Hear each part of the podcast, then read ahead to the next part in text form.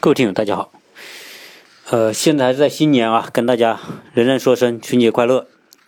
啊，最近中国政府公布了一个二零二零年的新生儿出出生的人数，这个人数呢，总数是一千零三点五万，也就是一千万多一点点啊。这是公安部所公布的数据。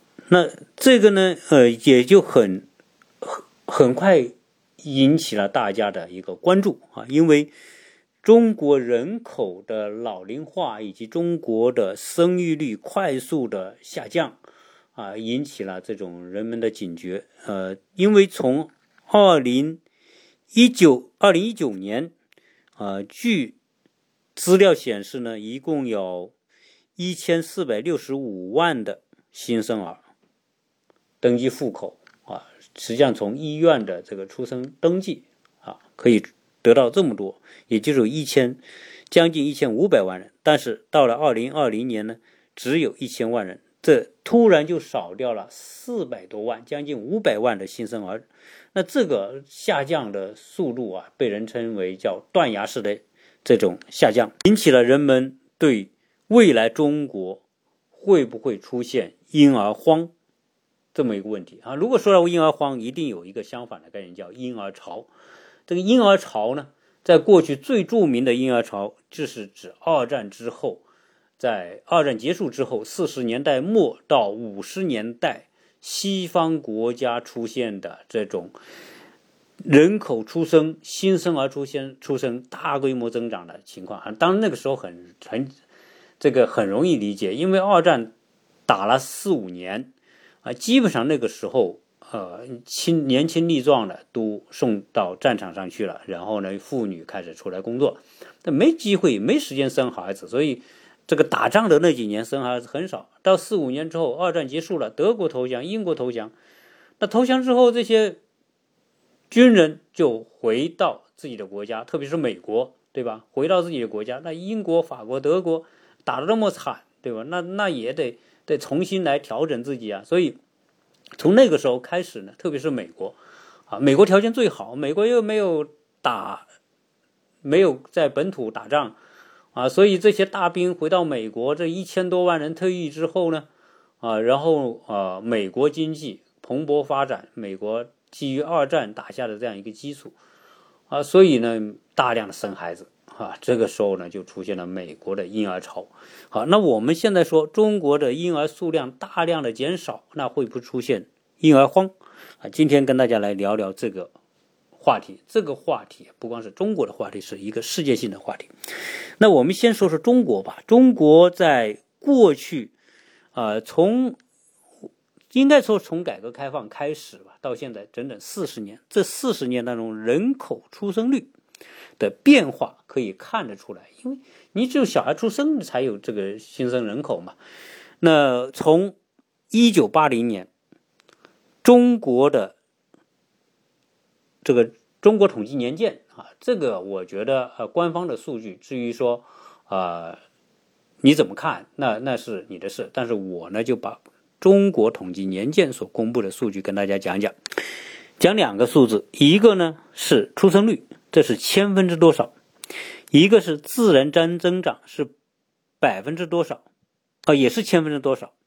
那这两个里面呢？一九八零年的时候，中国的出生率是千分之十八点二一，自然增长是十一点八七。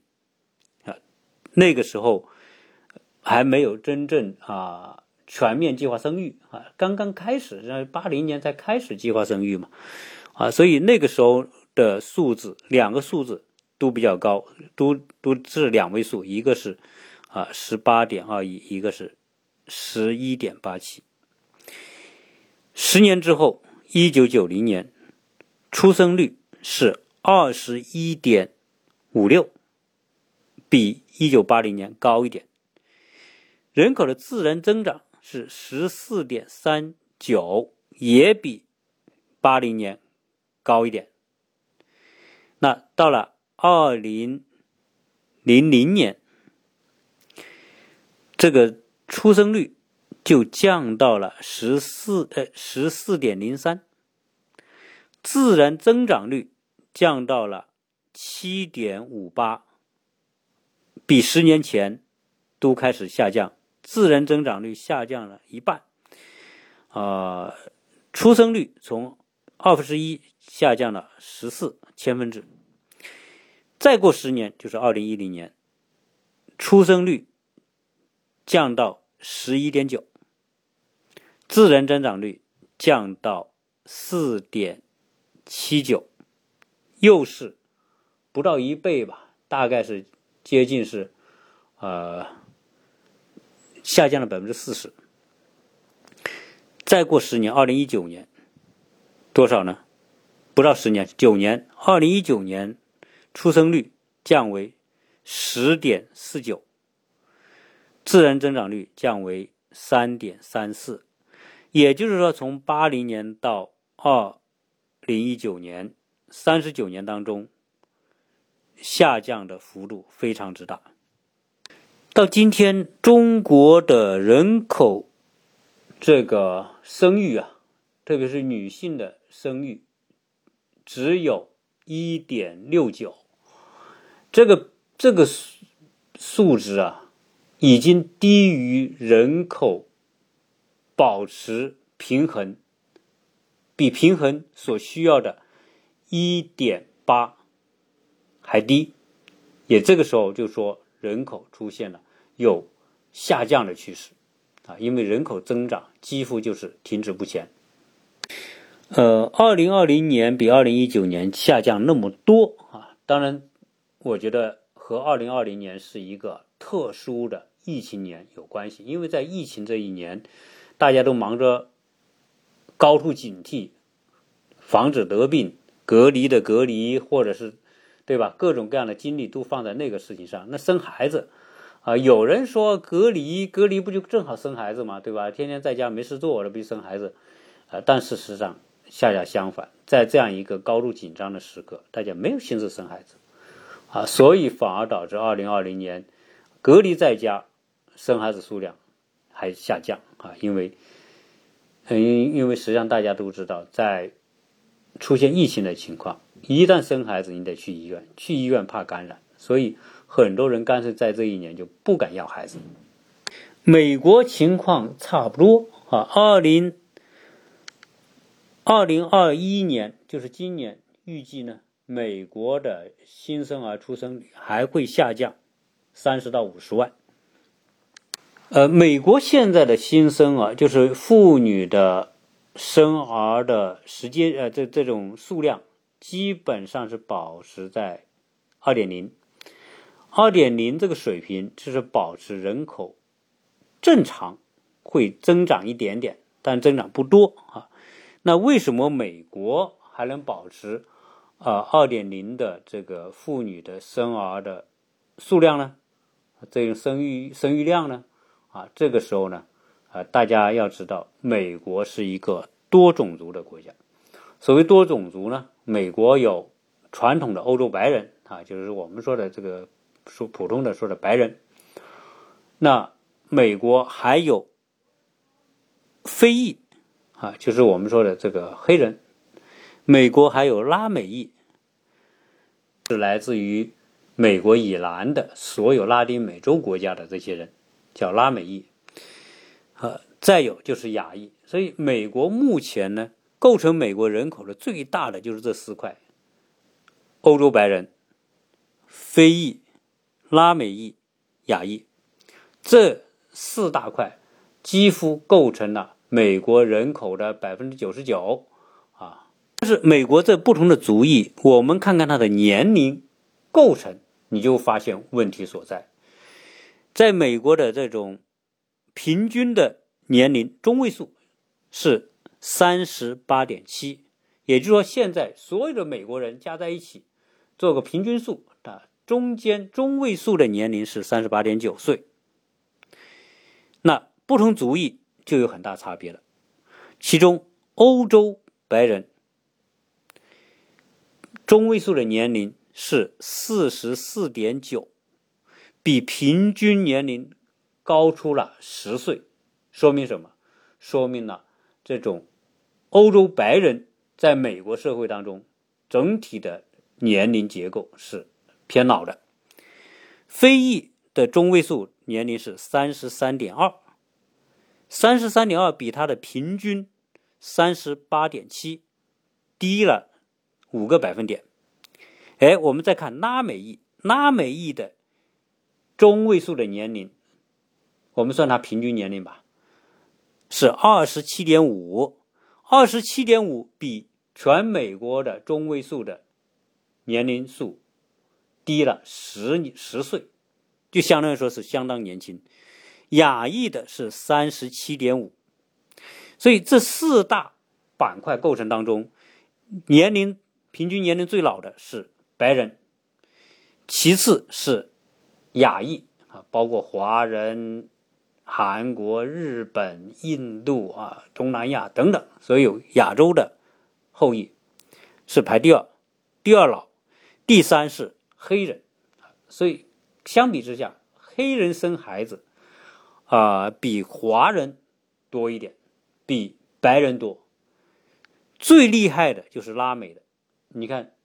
拉美因为它这个这个平均年龄才二十多岁，整个拉美人口是比较年轻的，说明什么？说明他们生孩子多。所以关于美国人口的这种变化，我实际上在过去的节目啊多次聊到美国未来人口的走向，啊对美国政治的影响啊，美国这个国家啊这 United States 啊会不会未来出现分裂？实际上来说呢？啊，分裂是肯定的因为不同族裔的人他的诉求不同，他一定会选择不同的党派来支持。所以，为什么美国的民主党和共和党会那么对立，以及他选民之间那么对立呢？实际上，本质上还是不同族裔的他是抱团来竞争，对吧？你拉美裔的，你只有抱团在一起，跟什么非裔的抱团在一起，你才有可能跟传统白人 PK。而而亚裔呢，就是投机分子啊，根据自己的这种利益诉求选择投这个投那个啊。但是呢，拉美裔和非裔是坚定的民主党的这个主要的支持者，而传统欧洲白人是共和党的主要的支持力量。但是在美国还有一个令人潜在的担忧的啊，就是美国的。我们说，穆斯林，美国的穆斯林的人口增长的特别快，有多快呢？说出来可能吓你一大跳。一九七零年的时候，美国的信仰伊斯兰教的人是十万人左右，到现在多少？到现在五十年，信伊斯兰教的大概是九百万，你想想可怕吧？增加了九十倍。三年前。呃，美国的伊斯兰组织曾经在芝加哥开了一个会，他们预测三十年之后，大概多少年呢？就是二零五零年的前后，美国的穆斯林人口，就是信伊斯兰教的人口，将近会有五千万人，在现在的基础上要翻四到五倍。所以这里就引出一个话题，就是不同族裔、不同信仰的人的人口比例的变化，未来会对许多的国家，包括美国，产生巨大的潜在影响。而且这种巨大的潜在影响是国际性的，不光是美国出现这个问题，美国未来的传统白人政治、白人文化一定会没落下去。这个时间最多三到四十年，这我过去是聊过这个话题的。我在这里呢，啊，再结合这个人口出生再说说这个，啊，因为不光是美国，所以未来美国人口白人人口一定下降，那那那这个这个它的整个社会政治生态文化结构会发生根本性的逆转。不光是美国，欧洲也一样，啊，现在关于欧洲的问题啊，变得更加的严重。实际上，现在呢，由于政治正确，很多人都不敢谈，啊，但是心里都特别明白，特别是这个美国和欧洲的政客，对于这种趋势是更加的明白，啊，基于政治正确的这种压力，谁都不敢公开的来提出对策。未来伊斯兰教是全世界发展最快的宗教，穆斯林的这个人数也一定是全世界增长最快的。啊，这个东西不叫猜测，也不叫推测，这是百分之百的肯定。原因在哪里？原因就在于穆斯林的宗教文化决定了穆斯林的出生率、人口出生率一定是高出其他所有的这些不同的文化信仰信仰者。从目前的情况来看呢？当然，如果你要拿单个国家来说，这个人口出生率，或者是拉什么呢？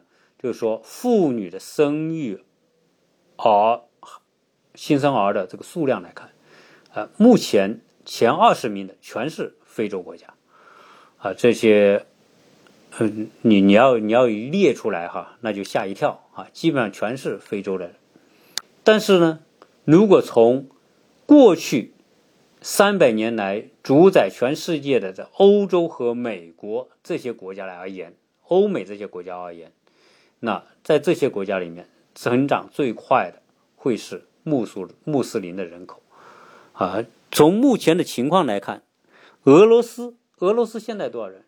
一点四六亿，一点四六亿。我记得当初啊，这个苏联解体的时候。其很多国家分离出去，最早苏联的领土面积是是多少？是两千二百万平方公里！两千二百万多大呀？两千二百万是相当相当于呃八九十个英国那么大，中国的二点三倍，中国面积的二点三倍。美国对吧？加拿大面积的两倍，那苏联那么大。后来呢，解体之后呢，苏联还剩有一千零九万一千七百零九万一千七百零九万平方公里，呃，比中两个中国少一点点。啊，它现在的人口还是一点四四亿人口，一点四四到一点四六亿人口。因为这个不同的出处呢，它公布的不一样。对不起，刚刚讲的是这个，剩下的是俄罗斯斯的啊。从苏联解体之后，俄罗俄罗斯现在还有一千七百万多万平方公里，在一点四四亿人口当中，穆斯林有多少？有两千七百万，这个比例已经相当高了，占到了将近百分之二十。现在出现的一个普遍的情况是，我们看到说，欧洲欧洲的人口好像现在还没有降低，这个出生率还有那么高。大家知道，这个欧洲的人口出生率高，一个很重要的贡献就是移民，特别是穆斯林的那些移民的出生率高。啊，实际上，欧洲的白人本身的出生率是很低的，因为。战后大量的穆斯林移民到欧洲，他们带来的高人口出生率，阻止了欧洲总人口的下降，啊，所以欧洲总人口没有下降，但是欧洲白人的出生率大，这个这个很低很低，是由于这些移民出生率高，填补了白人出生率低的这样一个空缺。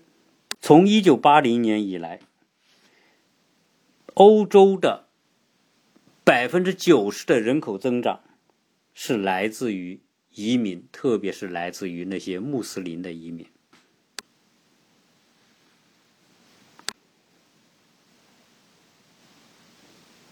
你说英国三十年穆斯林人口增长了三十倍，在英国，由于穆斯林人口的大量的增长。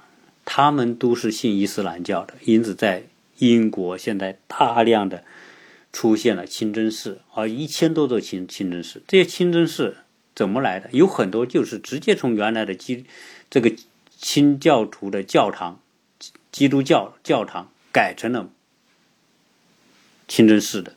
原因是很多原来传统的英国的地方，由于人口的减少，没有多少人去信去教堂，没有多少人教堂，而这些穆斯林越来越多，那干脆就把它改成了。清真寺。荷兰和比利时是法国北部的两个小国，这两个国家的新生儿当中，穆斯林新生儿占百分之五十，比英国还高，比英国、法国、德国还高。当这些新生儿一旦长大，只要再过十五到二十年，比利时、荷兰的穆斯林人口就会。占到百分之五十，也就一半以上的人是穆斯林。德国情况也差不多，所以德国是目前欧洲唯一公开讨论如何应对穆斯林化的问题。啊就整个国家就变成穆斯林国家了，怎么办？二零二二零五零年之后，可能就走到那一天。从目前欧洲总共的人口来说，总共的穆斯林现在欧洲有五千二百万，可怕吧？这个很快的，这个人口成长，二十年之后，他们的人口会增加到一点零四亿。我们刚才说，美国的人口出生率二左右，印度是二多一点，中国是一点六左右，日本一点二左右，然后呢，韩国。更低，韩国的人口出生率甚至不到百分之一。对，那这样一来就变成什么了？说人口出生率低，一定会导致多少年之后，这些第一人口不会增长，不仅不增长，多少年之后，这些人口还要总体下降。中国以这样的一个出生率来说，一定未来会出现下降的。当然，这是是五十年还是多少年，对吧？一定是一个几十年的跨度之下。就会出现人口开始出现啊净减少的情况。现在日本已经出现净减少，日本、韩国已经在净减少。像日本很多地很多人，我们很多游客到日本去，然后日本很多中介卖房子，卖那些乡村地方的房子，很多中国人很兴奋，哟，这房子这么好，这么便宜，怎么没人住，对吧？现在就是这房子就是送给你，对吧？为什么送给你？这没人呢，老人死了之后，这房子给谁住啊？年轻人不愿到农村去，年轻人都往城市城市里面走，啊，所以会出现很多地方的房子你没办法，没没有人住的情况，啊，这是人口老化之后的一个正常的产物。那我们要想想，中国现在盖的这么这么多的楼，五十年之后，这些楼有多少是？请人来都没人来住的情况一定会有的，只是说这一天没到来。我们人都有这样一个效应呢，就是说，总认为这个事情是几十年之后的事情，就不是我这一代的事。那不是我这一代的事，我我也承担不起那个责任，对吧？我也起不了什么作用。那该怎么样我还怎么样。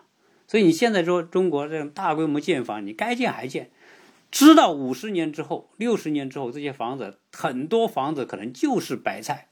甚至白菜都不值，但是呢，现在该大规模建还是大规模建，啊，就是，就是说，呃，专家说啊，五五十年之后这是一个大陷阱，对吧？我们都会被掉到陷阱里面去。但是呢，现在的人说，反正不到我要掉的那个时候，我干嘛要管那么多呢？对吧？所以这个就是一个最大的问题。所以现在我们还是在大规模建房子，啊，这越建越高，越建越高，啊，这种情况想想。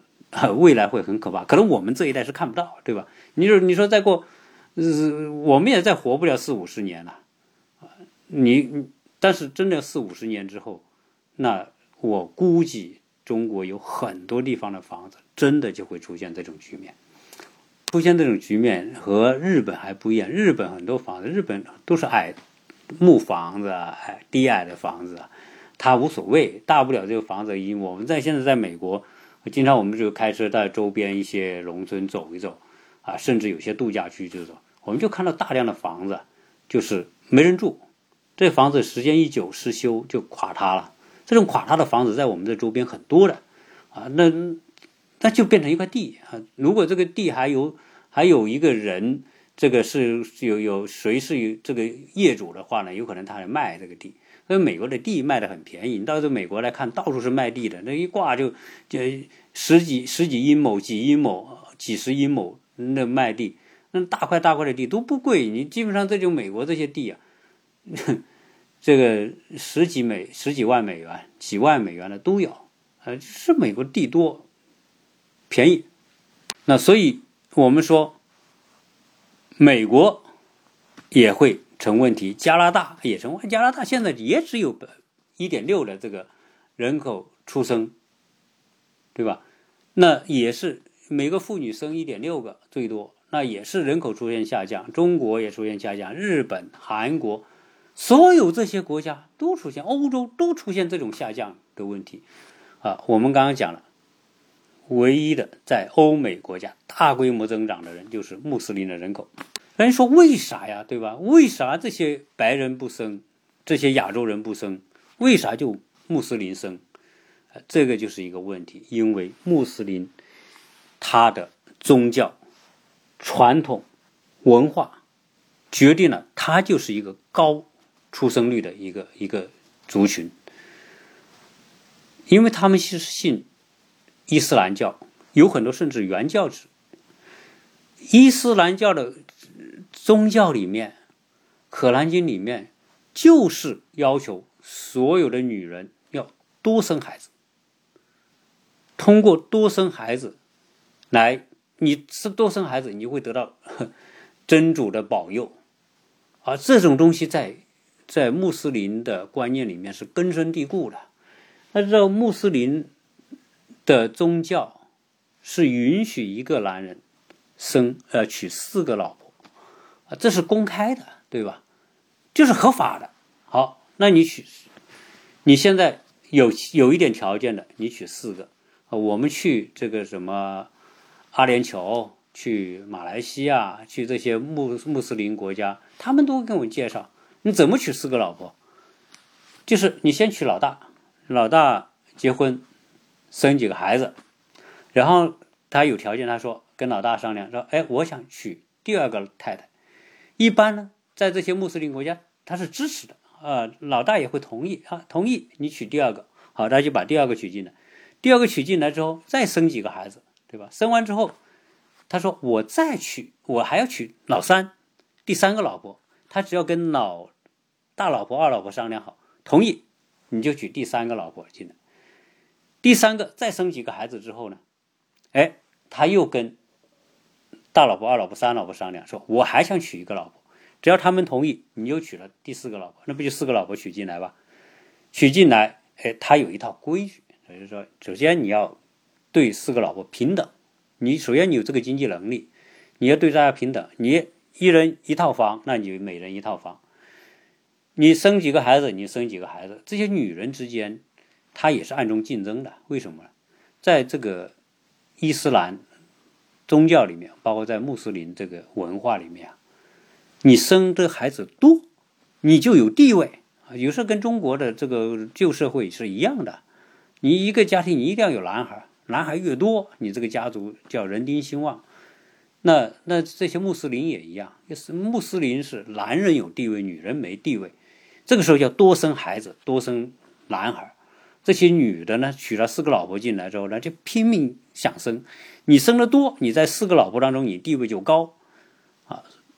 所以你看，他他他就是就是这么一种一种文化。而且女的也是，就是以多生孩子为荣耀。大家都说说什么叫还什么还什么这个优生优育，哪有那么多？就生出来就就就行了。所以经常我我们在。呃，在一些穆斯林国家去逛商场的人就看到一个男的后面跟四个女的，那多半就四个老婆。然后走进 LV 去买包，一人一个出来，对吧？啊，你要买什么其他首饰，一人一套出来，就是一样。你只要对大家平等对待啊，这是他们的这个教育规定和要求的啊。你只要做到这个，大家也不能有什么意见啊。女人你也不能出去工作。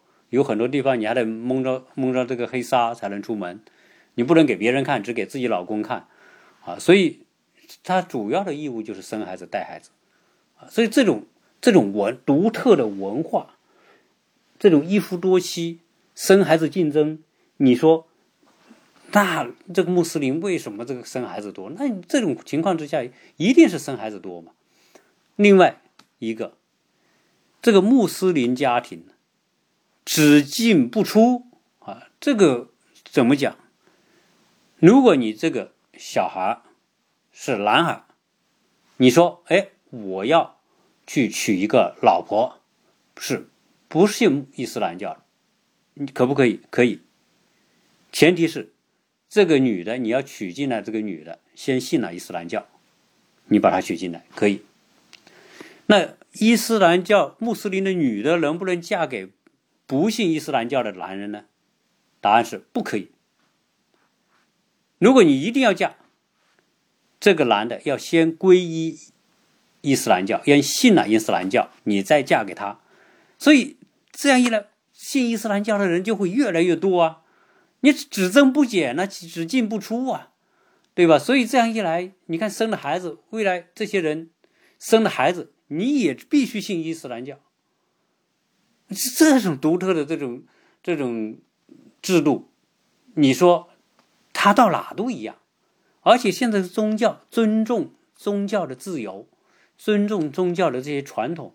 你在欧洲你也得尊重这个东西。他娶四个老婆，你你怎么办？对吧？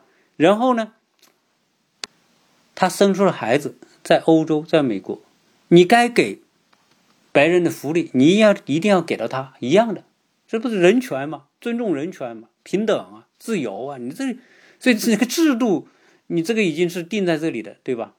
所以这些穆斯林为什么在欧洲人口增长这么快？这个东西是一个没解的难题。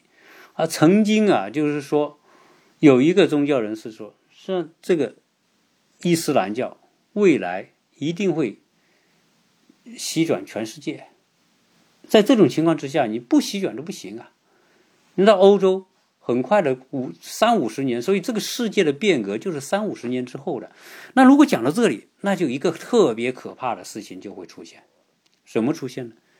五十年之后，很多国家，原来的欧洲国家，什么其他的国家，就变成说，这个穆斯林就会占大多数人口。那你的制政治制度你不可你会不会变？现在不知道。我我估计啊，到那个时候，那种危机一旦出现的时候，白人如何自救一定是个话题啊！我曾经你多次讲到十字军东征是当初的这个中世纪的时候，这个信基督教的人去征服异教徒啊，到中东去是耶路撒冷去要打败异教徒，要占领这个呃耶路撒冷，对吧？圣城。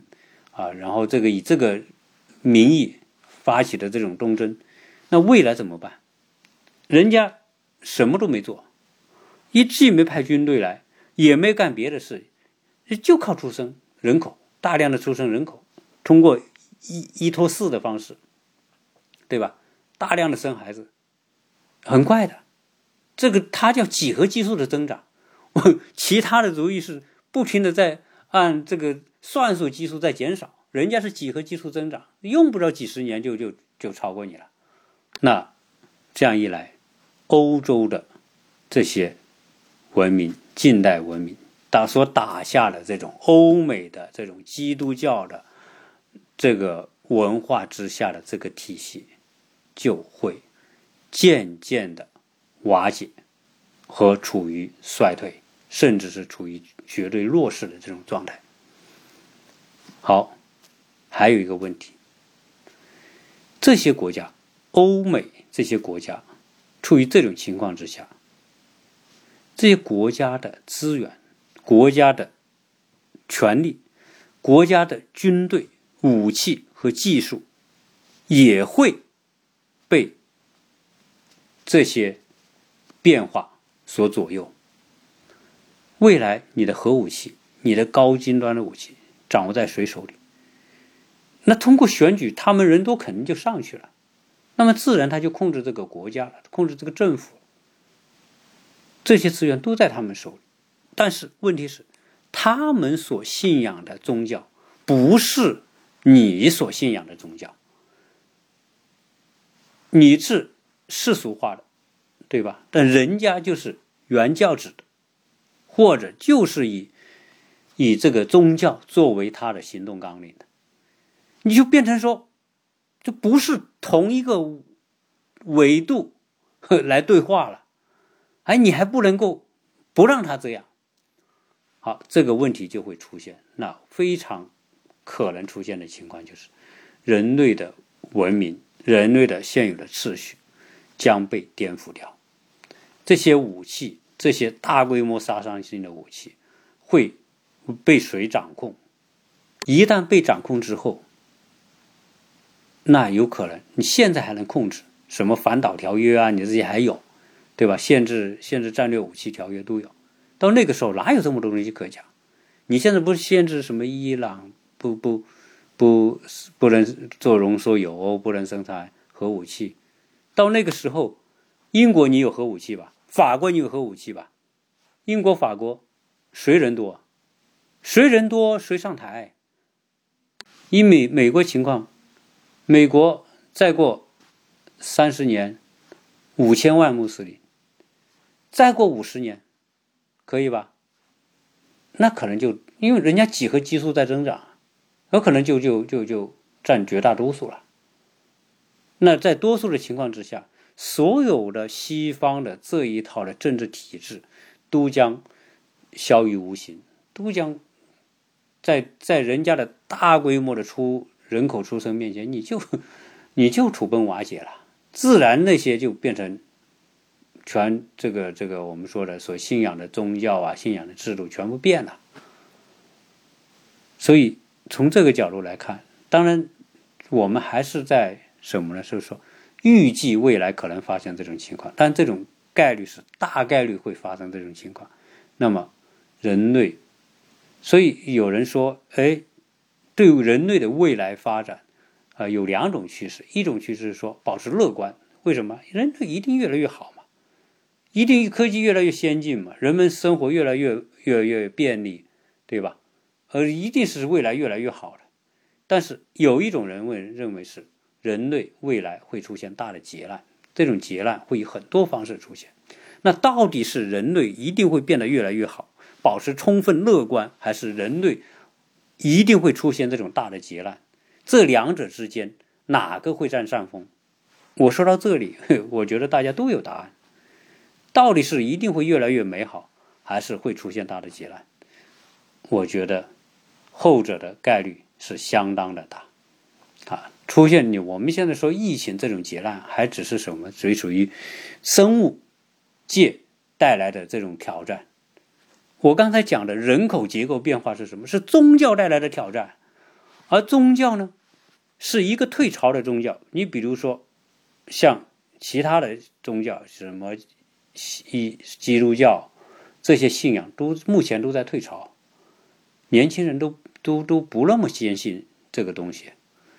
但是呢，对于伊斯兰教可不是这样，伊斯兰教是铁腕，铁腕制教，你必须这样，必须信。小孩出生，你在穆斯林家里，你必须信伊斯兰。你说你不信，不行不行。好，所以就就是你没得选择。所以它是一个铁定的正正正增长，而基督教是铁定的负增长，人口都在萎缩了，年轻人都不信了，都信的人越来越少了。这种情况想想可怕吧？我们这里不能说谁愚昧谁落后，但是呢，一旦宗教成为人们思想观念的这个绝对的主导，而这个宗教又是一个。一千多年前的时代的那个产物，来主导几百年、一百年、五十年之后的这个人类社会，所以未来伊斯兰教一定会成为全球最大的宗教啊！这个已经是不争的事实。在天主教，就是说，我们说欧洲这个梵蒂冈教廷里面。所拿出的这个分析报告里面已经指出，在未来，欧洲的这些基督教的呃信天主教的国家，不要超过十年，伊斯兰教将取得支配地位。当这些人拥有最先进的武器、最先进的技术、最先进的生物技术，种种这些东西之后，大家认为人类会享受这些技术带来的美好多，还是技术可能带来的劫难多？而这种趋势大家都看得到，大家会说：“那去改变吧，你拿什么改？”你欧美现成的治政治制度，你不可能改变，你没法改变，人家就是遵循你的制度来的。我成了你的公民，我生孩子多，然后呢，我获得选举权，我就通过选举权，我就争取得多数，人家合法呀。未来，但是他们一旦掌握这个国家机器政权之后。指导他做事的可是不是你的那一套，这个 启蒙思想的那一套东西啊，自由民主平等了，人家是宗教的那套东西啊，啊，那个时候谁不听话我就修理谁，对吧？武器是我的，对吧？技术是我的，修理谁就修理谁。所以从这个角度来看，我并不坚定的认为一定是越来越美好，有可能会经过特别大的劫难。而这种劫难会比过去历史上更加的恐怖，啊，原因是现在现代技术使得整个世界已经没有区隔，完全一体化，世界是平等。现在的核武器足够摧毁所有你不听话的国家，道理就这么简单。我刚刚讲了，俄罗斯两千七百万穆斯林，过三十年之后，增长很快就大部分了，啊，是这这种东西。你，你不信不行，这就是人类将面临的一个极其艰难的，又改变不了的一个一个恐怖时刻。所以人说，人类再过多少年之后，地球一百亿人口，现在是七十八亿。对吧？未来地球藏不了这么多人，但实际上是你根本不用担心，因为也许再过五十年到一百年，人类就会发生一场大的战争。所以，关于说人类疾病、贫穷和战争已经消除，这个是一个伪命题，因为它的前提，我刚才分析这么多，你们并没有真正消除，只是现阶段你消除了，但是未来不会消除，未来。会引发更大规模的恐怖战争。那未来的人，最通过一次大规模的毁灭性的战争，可能人口被消灭一半。你你你说还还说一百亿呢？到那时候可能就变成三十亿、四十亿，甚至更少。人类如果到那个时候，又基于这个宗教的原因，对吧？主宰这个地球的宗教是什么？大规模的战争。所以，人类会不会进入一道一个新的蒙昧时期，一个一个历史的大倒退，会不会呢？谁都不敢保证啊！所以，人对人类的这种所谓的乐观的估计，我觉得是是不充分的。就是我觉得，只是当下你可以，人都活在当下，对吧？我活在当下，当下好就好，管他妈五十年、一百年之后怎么样，那那不是我的事。那时候我早都。死的是吧？上天堂去了，啊，关我什么事呢？人都是这样，所以路易十五说的“我死后管他洪水滔天”，实际上是是绝大部分的内心的想法，改变不了那怎么办呢？我只能过好我现在当下，过好我这一世，这就是人类的宿命，一定那一天会发生。所以人类不用担心会那么增长，最后人类剩下十亿、二十亿、三十亿的可能性是很大的，所以未来。弄不好，再重新回到一个中世纪，一千年甚至更长时间，再重新慢慢的去 孕育一个什么新的东西出来啊，来平衡那种大反转的情况。今天啊，从这个 人口出生的新生儿出生的问题啊，引出了这个关于世界人口的变化，以及世界人口变化带来的宗教变化，宗教变化可能带来的人类未来的这种大的逆转的这种这这么大范围宏大的一个意淫，呃，希望说。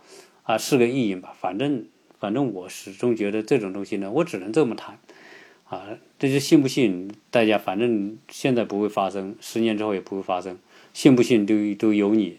呃，大家有听友说，哎呦，你鸟叔的微信啊，我微信大家可以加何杰世家的拼音，或者是加幺八六零七三幺八二零零，都可以加到我，啊，注明是听友，谢谢大家收听。